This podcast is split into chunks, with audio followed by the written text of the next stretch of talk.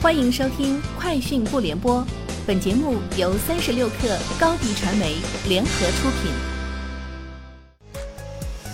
网罗新商业领域全天最热消息，欢迎收听《快讯不联播》。今天是二零二一年六月二十九号。国家发展改革委于六月二十五号在湖南省长沙市召开国有企业混合所有制改革经验交流现场会。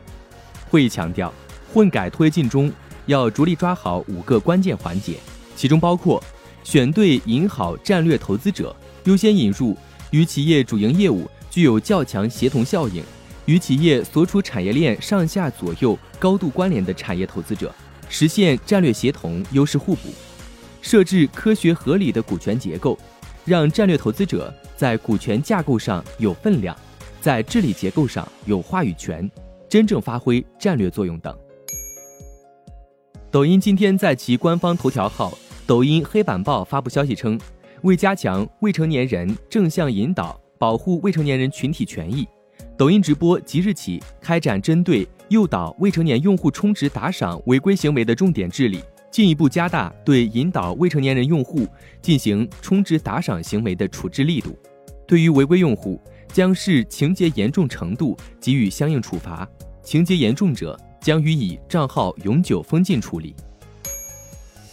美的集团在接受机构调研时表示，对于全球正面临缺芯潮，美的作为相关领域下游最大的客户之一，与上游头部供应商均建立了长期稳定的合作关系。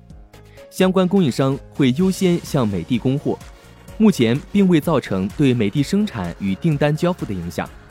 此外，美的也已在上海和重庆拥有两家芯片技术公司。另外，关于公司六幺八的表现，截至六月十八号二十四时，美的系全网总销售额突破一百六十亿，在天猫、京东、苏宁易购平台连续九年蝉联家电行业第一。根据同花顺统计。截至六月二十七号，今年以来已有二百一十一家拟 IPO 企业被受理，其中六月共有一百一十一家 IPO 被受理，占比逾五成，远超此前几个月。被受理的企业中有十一家属于二次冲击 IPO。据统计，今年一至五月分别有六家、八家、二十一家、十七家、四十八家企业 IPO 获得受理。进入六月之后。仅六月二十五号一天，就有十六家企业 IPO 获得受理。